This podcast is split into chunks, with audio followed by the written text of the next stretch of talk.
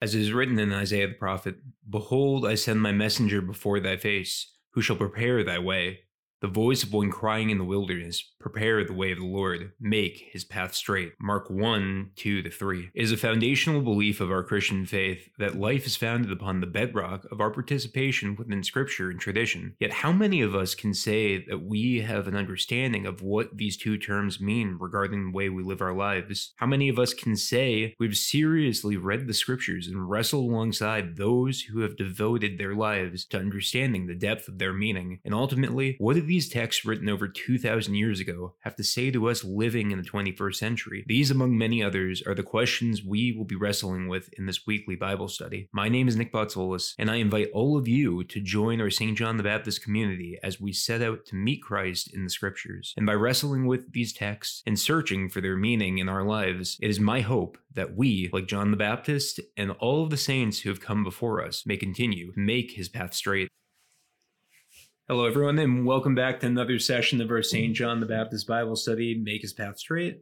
My name is Nick Botsolis, and once again, for those of you at home, I'm happy to have you all with me. And for those of you that have only had a two minute break, welcome back. I'm so sorry that you have to sit here through another intro.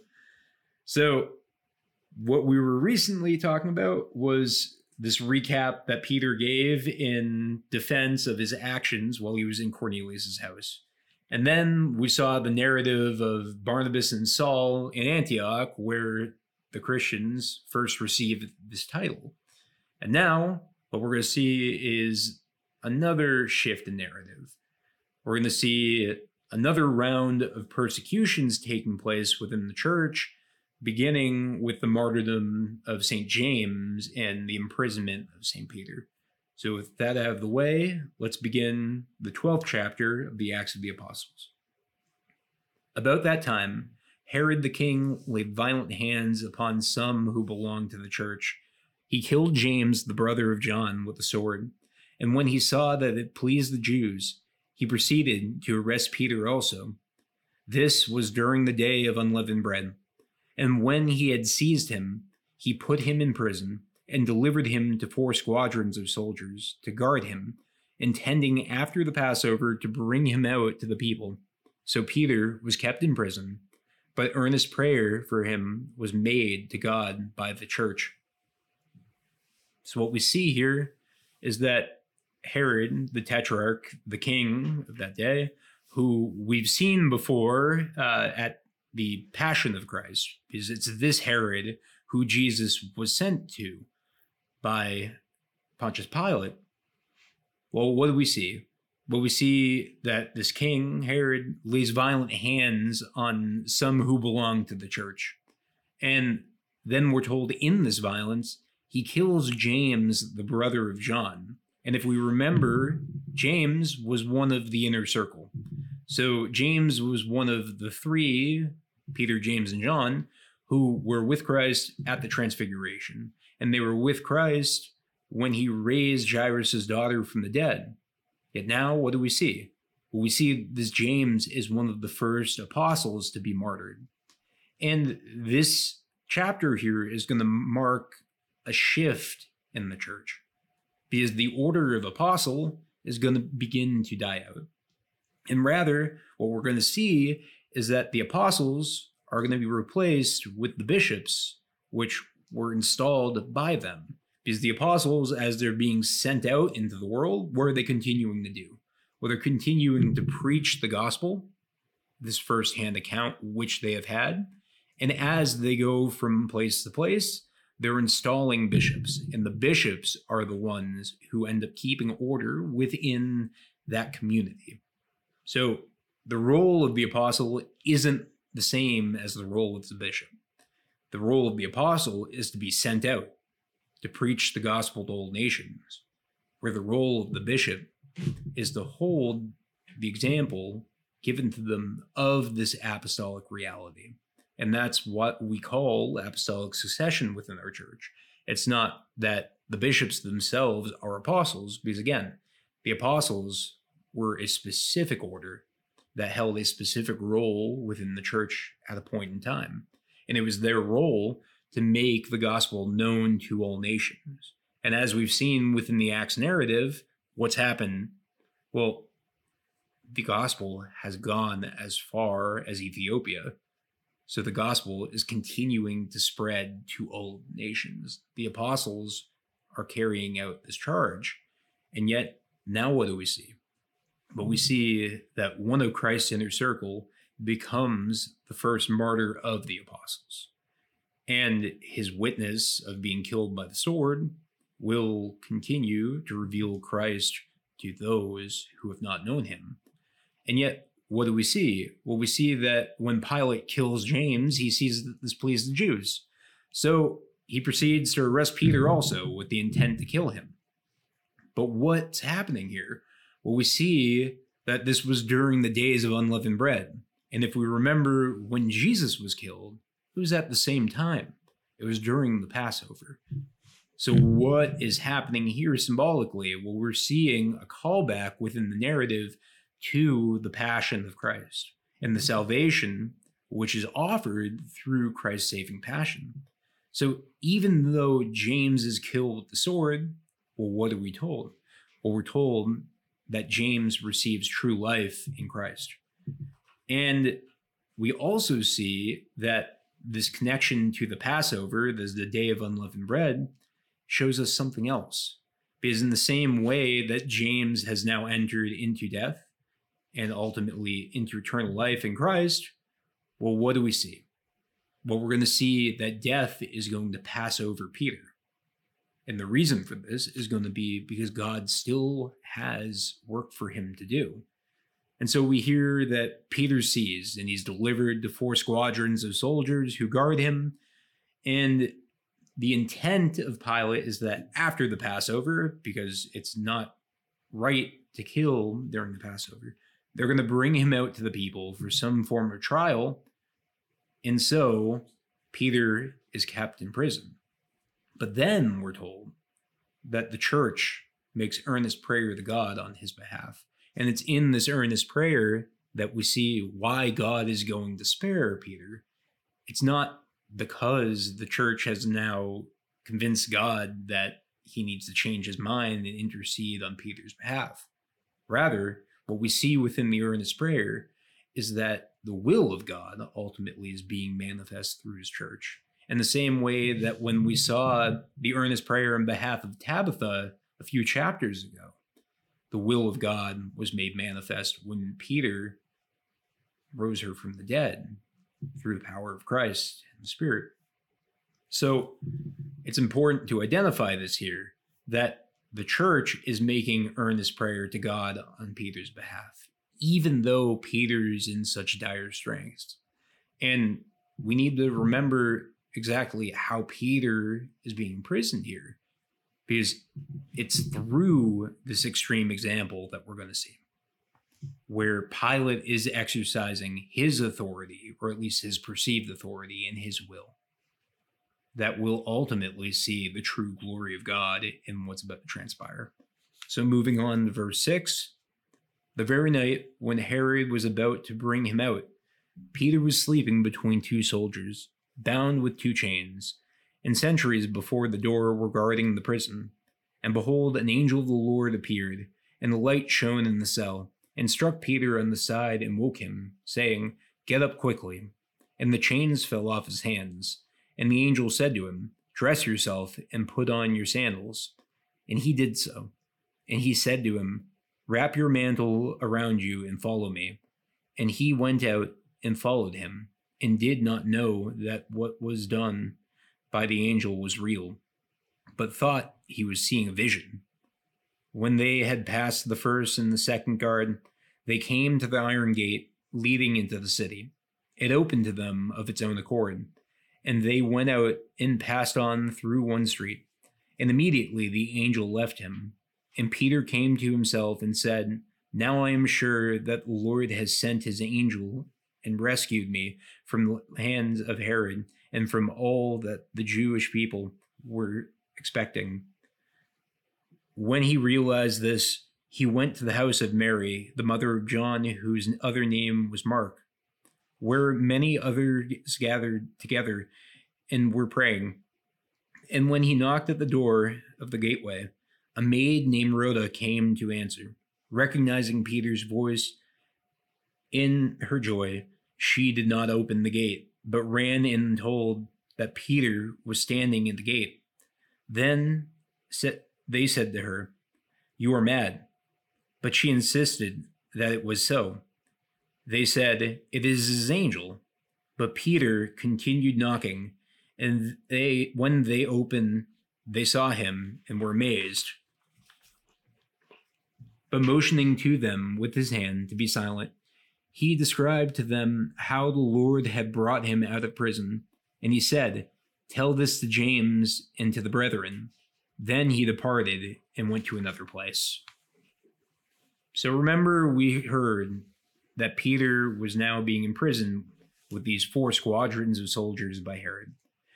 Well, now we're told that the very night before Herod was going to take him out to bring him to be charged by the people, Peter's sleeping, chained to two guards, and we hear that there are two sentries by the doors. And so the prison is locked tight.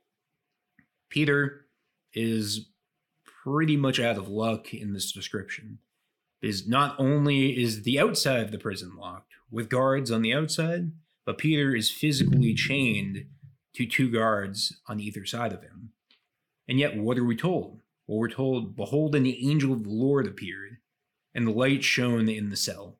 And the description of the light shining in the cell is to tell us again that this is truly an angel of light, an angel of the Lord, and not some phantom and not some demon. And what are we told? Well, we're told that the angel struck Peter on the side and woke him, saying, Get up quickly. So Peter is violently shaken awake. And yet, what are we told? Well, we're told that when the chains fall off of his hands, the angel says to him, Dress yourself and put on your sandal. So the chains fall off, and yet we're told that the two soldiers who are chained to him don't perceive this. They don't see the light. They don't notice that the chains have fallen off of Peter. And now Peter's being told by this angel, Get up quickly, dress yourself and put on your sandals, and wrap your mantle around you and follow me. Peter does everything that the angel is telling him, yet the description of what's happening seems very strange. Because again, this seems like a very supernatural example of what's happening, where within the gospel and Acts narrative up until this point, we haven't seen such displays. So we need to begin to ask ourselves the question of, well, why is God revealing himself to Peter in this way? And so Peter follows him that is the angel. And what we're told is that even Peter thinks this is strange. Again, we saw two chapters ago that Peter entered into a euphoric state where he saw this vision. And what's he assuming here? Well, he's assuming that he's having another example of one of these visions. And so instead of questioning the angel, as Peter questioned the voice during the vision he had of the unclean animals, what does he do? Well, he willingly follows. He willingly goes with the will of the Lord. And yet he's questioning because he doesn't know whether or not this is real. And yet, even though he has this questioning in his heart, well, what's he doing? Well, he's going along with what's happening. And then we're told that as the angel leads him to the door, it opens. And we're told that he's passing by the guards and he's being shielded by the angel from them. And this miracle continues because the angel brings him out into the streets. And it's even in the streets that Peter is not noticed. And yet, it's not until the angel leaves him that Peter comes to himself, as we hear, and realizes, now I'm sure that the Lord has sent his angel to rescue me from the hands of Herod and from all the Jewish people who were expecting. Now, within the next section, we get the reason for this liberation. Because we hear in verse 12, when Peter realizes this, what's the first thing he does? Well, he's told, we're told rather, that he goes to the house of a Mary, who's the mother of someone named John Mark. So, what do we see in the description of Peter going to the home of a woman? Well, we're told that this Mary is probably a widow, and she's probably a widow of good financial means because, again, to own a home was an anomaly within the first century world. So, after her husband died, well, her husband leaves her this house. And so the house is identified as being Mary's house. But what is more significant, at least from our perspective, is the name of her son. Because her son, his first name is John. But we hear that he has another name. And that name is Mark. So again, this John Mark has a double name in the same way that Simon Peter has a double name. But it's from his name Mark who we identify who this individual is. Because this John Mark is the same Mark the evangelist within our tradition who wrote the gospel according to St. Mark, and will soon be traveling with Saul, and ultimately, who will be the scribe, rather, of Peter.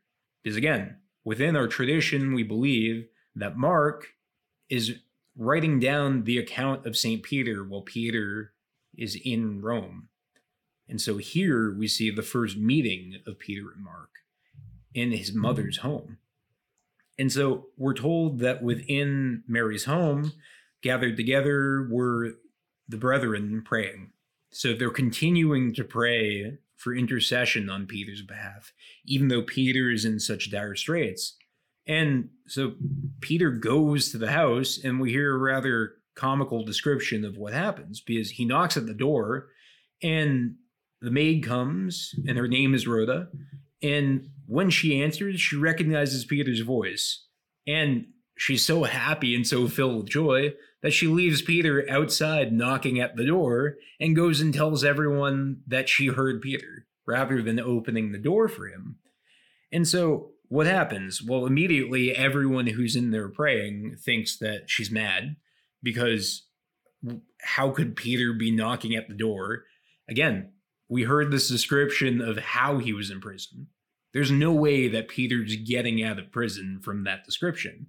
Not only does he have these multiple layers of guards surrounding him, but he's physically chained to to guards at this point.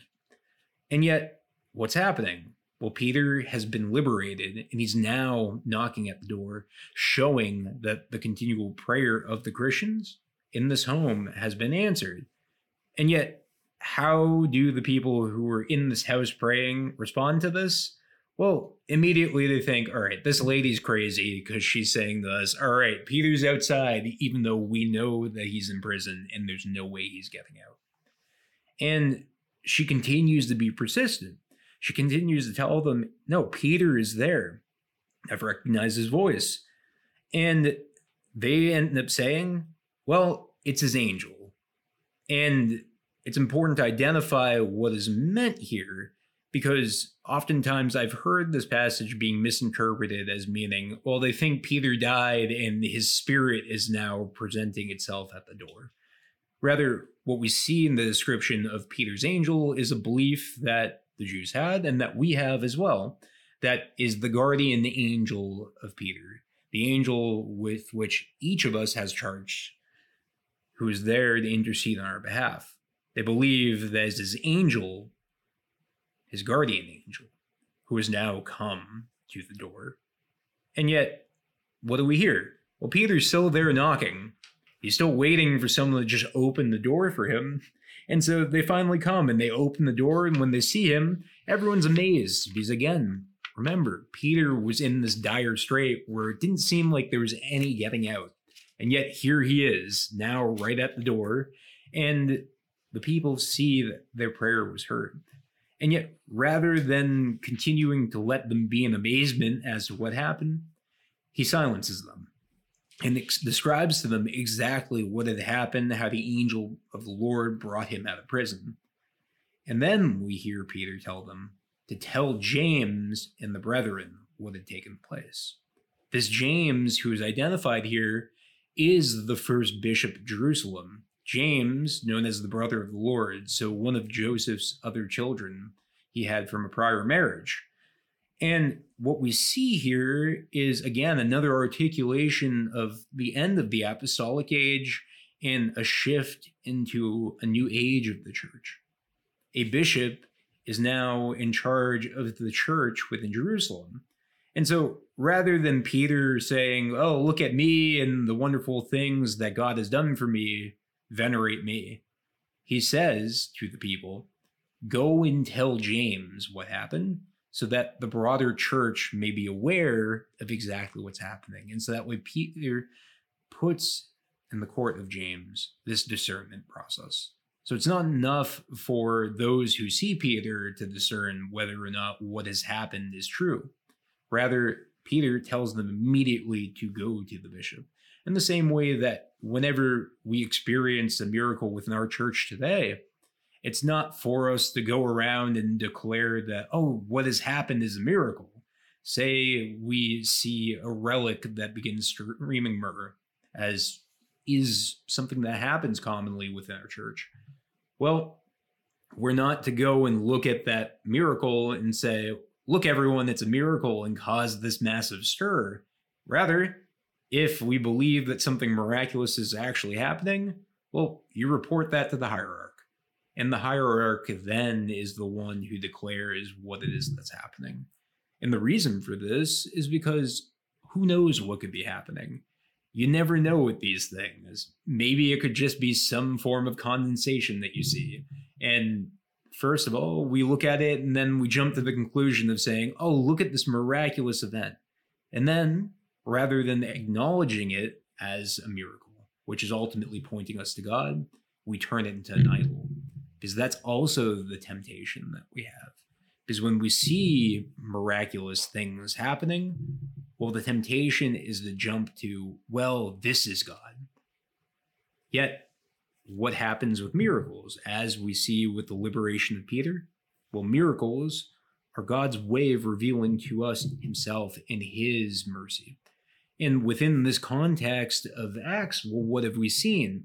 Well, we've seen that Peter is liberated in this miraculous way, not so that way everyone can say, well, every single time that we're in prison, then God's going to come and intercede in this way. We know that's not the case because James, one of the apostles, one of the closest apostles to Christ, along with Peter, is now dead.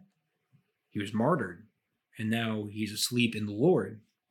Yet, Peter is liberated. Herod exercises his authority over both of these men. But what do we see in the liberation of Peter and the connection to the Passover, which we are in the middle of? Well, we see that the authority of Herod is no authority at all. We see that even though Herod believes himself to be strong and be able to kill and imprison the apostles, well, ultimately, God is the one with true authority. So even though Peter has been locked away in such a dramatic way, well, what do we see? God liberates him to show Herod that even though you think yourself to be someone great, you are nothing in comparison to me. Because all of the greatness which has been given to you is a gift from me, from God. And this is a reminder to us because we need to remember that everything that's given to us is also a gift from God. All of our talents, all of our possessions, everything that we have is not ours, even though we refer to it as mine. Ultimately, we can't create anything. Ultimately, we can't even breathe life into ourselves. God is the one who's continuing to give us these gifts. And if we're going to call ourselves Christians, as the church in Antioch has been called, well, what are we called to do? Well, we're called to offer these gifts, each of us according to our ability and according to our means, to the glory of God, not only in a monetary sense, but with the whole of our life, because we have many more gifts to offer than just those of our physical wealth. And so we hear that Peter departs and goes to another place because he's still in danger. Herod is obviously going to be in search of him the next day when he finds out that he's left the prison somehow. And yet, what do we see? Well, we see that even though James, the brother of John, was martyred, he has true life in the Lord. And now, even though Peter had been in prison, so that way Herod could then have his way with him and kill him the next day, the Lord has now liberated him because he has more work to do. He has to continue to preach the gospel. And so we hear that this narrative comes to a close. And yet, we're going to pick up again with Herod in the next section to hammer home the point that is being made within this whole chapter. And the point is that the greatness of God pales the perceived greatness of the kings of this age a motif we've talked about over and over again within St. Luke's narrative. So, moving on to verse 18. Now, when day came, there was no small stir among the soldiers over what had become of Peter. And when Herod had sought for him and could not find him, he examined the sentries and ordered that they should be put to death. Then he went down from Judea to Caesarea and remained there. Now Herod was angry with the people of Tyre and Sidon, and they came to him in body. And having persuaded Blastus, the king's chamberlain, they asked for peace, because their country depended on the king's country for food. On an opportune day, Herod put on his royal robes, took his seat upon the throne, and made an oration to them. And the people shouted, The voice of a god and not a man. Immediately, an angel of the Lord smote him, because he did not give God the glory, and he was eaten by worms and died. But the word of God grew and multiplied, and Barnabas and Saul returned from Jerusalem when they had finished their mission, bringing with them John, whose other name was Mark. So we hear that the next day comes, and Herod is in search of Peter, who he imprisoned. And the soldiers are freaking out because Peter is gone. They've been watching all night, and yet Peter is not where he was. And when Herod is seeking for Peter, the fear of these guards is overcoming them. And the reason why they're so afraid is because they know they were given this charge. And Herod is a harsh king, he's a harsh ruler and he is going to exercise his authority in this harsh manner. And so when he calls the sentries to him and orders that they tell him exactly what happened to Peter, well, they're speechless. And rather than receiving their speechlessness and glorifying God because of the miraculous things that had happened, well, what does he do? Well, Herod becomes angry and he has them put to death. And then we're told that after he kills the sentries who were in charge of watching over Peter, who had let him go, perceivably, he goes down from Judea to Caesarea to remain there. So we see that Herod leaves Judea. So he leaves Jerusalem where he was, and he goes to Caesarea where we were when we met Cornelius. And while he's in Caesarea, we hear that Herod continues to be angry, and now his anger is directed towards the people of Tyre and Sidon. We're not told exactly why he's angry at the people of Tyre and Sidon, but what we're told is that they come to him as one, and they persuade one of his attendants, his chamberlain, to let them in so that way they can ask of peace because their country depends on Herod for food. So, what do we see here? We see that Herod is a man of authority, he's a king. And as a king, he has people under him who are dependent on him for their basic sustenance. And so, even though Herod is at odds with these people, what do we hear? We hear that they come to him as one and ask for him to intercede on their behalf. And what we're told, again, through the description of Herod, is that he's a harsh man. he's neglecting all of the opportunities which God is continuing to give to him to repent. God gave him an opportunity to repent when he did this miracle of freeing Peter. And yet, what does Herod do? Well, he hardens his heart and he turns around and he kills the sentries who were in charge of watching over Peter. Here we see God again is offering Herod an opportunity to soften his heart.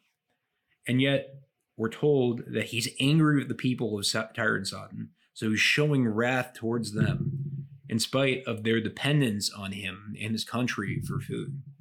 And then we're told that on an appointed day, Herod puts on his finest robes and he takes his seat on his throne and he makes an oration to them. So he begins to speak to the people. And the people cry out, the voice of a God and not a man. This is the final straw.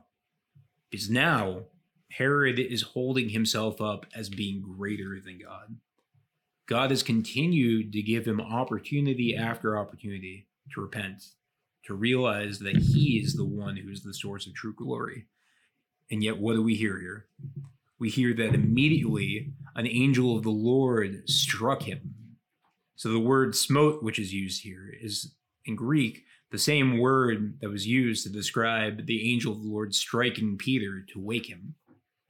So, in the same way that we see Peter shaken awake by the striking of the angel, we see that the striking of the angel leads to Herod's downfall because he did not give glory to God. Rather, he glorified himself. And for this reason, we're told that he dies from being eaten by worms. And yet, the decay that's described through the worms eating Herod isn't something that happens magically now that he's profaned God. Rather, the decay of Herod's life has been transpiring throughout the entirety of it. As we saw in these three examples given here, Herod has been given numerous occasions to repent, to give glory to God for the mighty gifts that have been entrusted to him. And yet, time and time again, he's exercised his authority harshly, neglecting the gifts which are being offered to him, leading ultimately to his downfall, leading ultimately to him being consumed by the things of this age, by the worms that eat at the flesh. And so the death of Herod symbolically represents the death which he lived throughout his whole life, the death of his isolation from God, which continually transpired.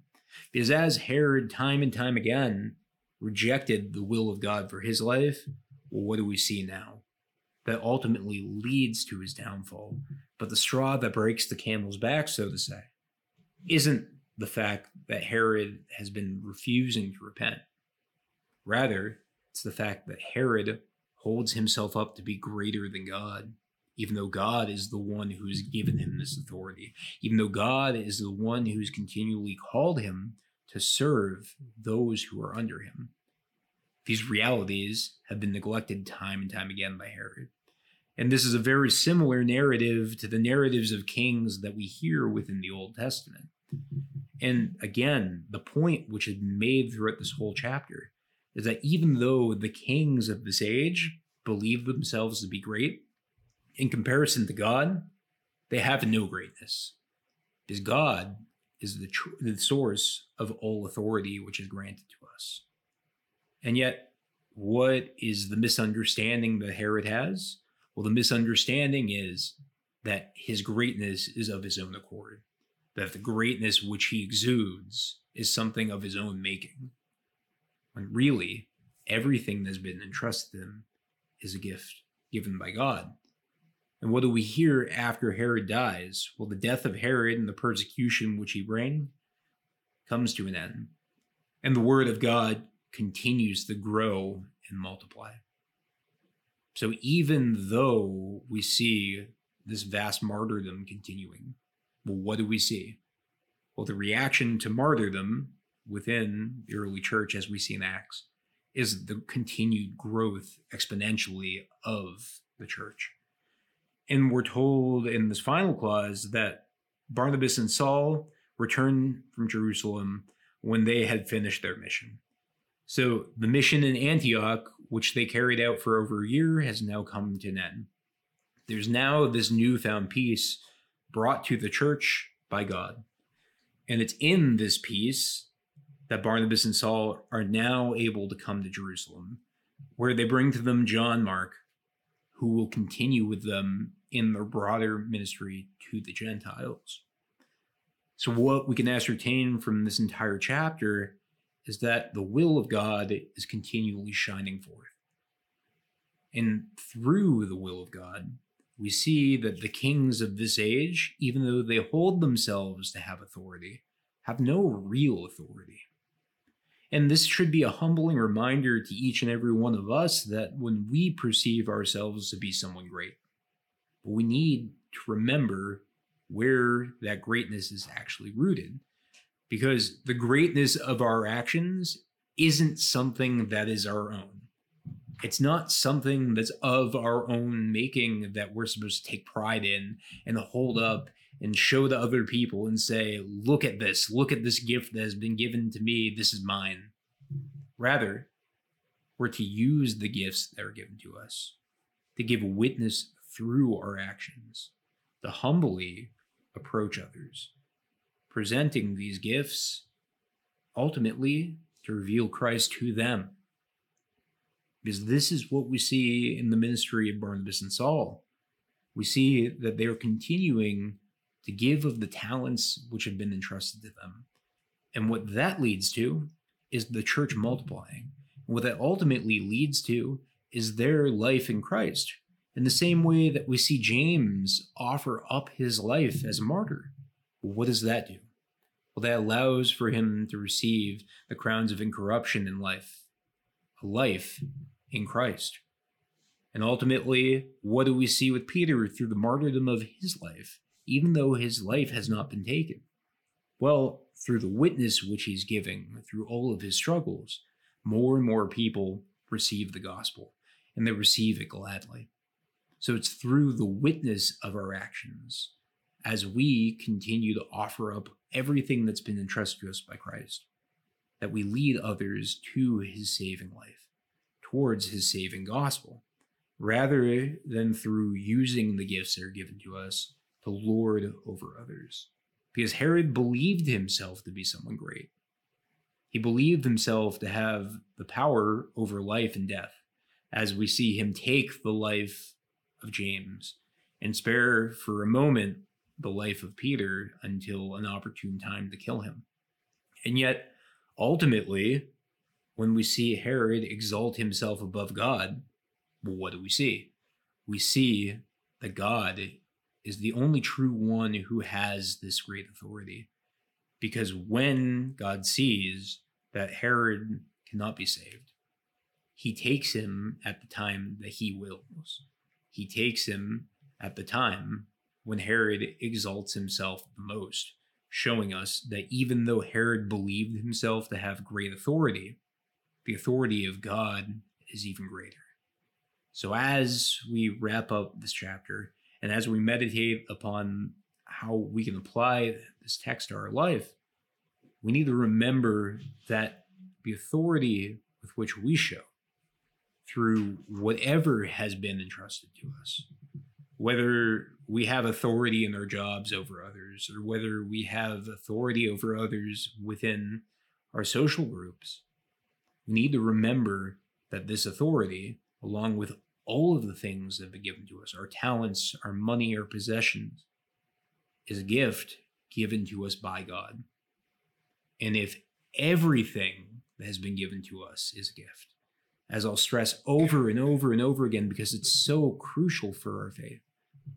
If everything that is given to us is a gift given to us by God, well, then we are called to use those gifts to his glory. Because in his giving them to us, he is glorifying us. And through his entering into our shared humanity, into our creation, what do we see? He's lifting us up. He's giving us the strength to use the things that are given to us to his glory. So that way we, through our example, may lead others to him. So, as we prepare to celebrate the nativity of our Lord and Savior, we need to keep in mind just what it is that we're celebrating. Because through celebrating the nativity of our Lord, we're not just celebrating Jesus' birthday. Rather, we're celebrating the beginning of salvation. We're celebrating the incarnation when God became man and dwelt among us. Because it's through the Nativity that we see Christ enter into our shared humanity. And as we've mentioned multiple times before, it's through the Nativity, through the incarnation, that Christ is actively transfiguring the whole of creation. So, thank you all for listening to the session of our St. John the Baptist Bible study. For those of you who are listening to the recording, this coming week is Christmas, so we're going to take a little time off. So, there won't be recording next Friday. However, we'll be picking up the following week. So, I pray for those of you listening at home and those of you sitting with me that you and your families have a Merry Christmas. And until next time, we'll talk to you all later. Thank you all for listening to the session of our St. John the Baptist Bible study, Make His Path Straight. Just as a reminder, the point of this Bible study is to invite each of you to gain a deeper appreciation and understanding of the scriptures. So in the coming weeks, I invite you to see for yourself the depth of meaning that they can present to us all. If you're interested in the sources I'm using for this Bible study, links can be found in the description below. Last but not least, as we've been discussing in this Bible study, the scriptures are not separated from our lived tradition as Orthodox Christians. So if you'd like to gain a deeper understanding of what it is to participate in these texts and live the life that Christ calls us to live through the scriptures. I invite each of you listening to join our St. John the Baptist community here in Boston South End every Sunday for Orthros starting at 8:30 a.m. and the Divine Liturgy starting around 9:45 a.m. If you don't live in the Boston area, I've also linked in the bio the directory of Greek Orthodox churches as a resource so that you can find an Orthodox church near you. As always, thank you for listening and may St. John the Forerunner continue to give us strength as we all set out to draw near to Christ and make his path straight.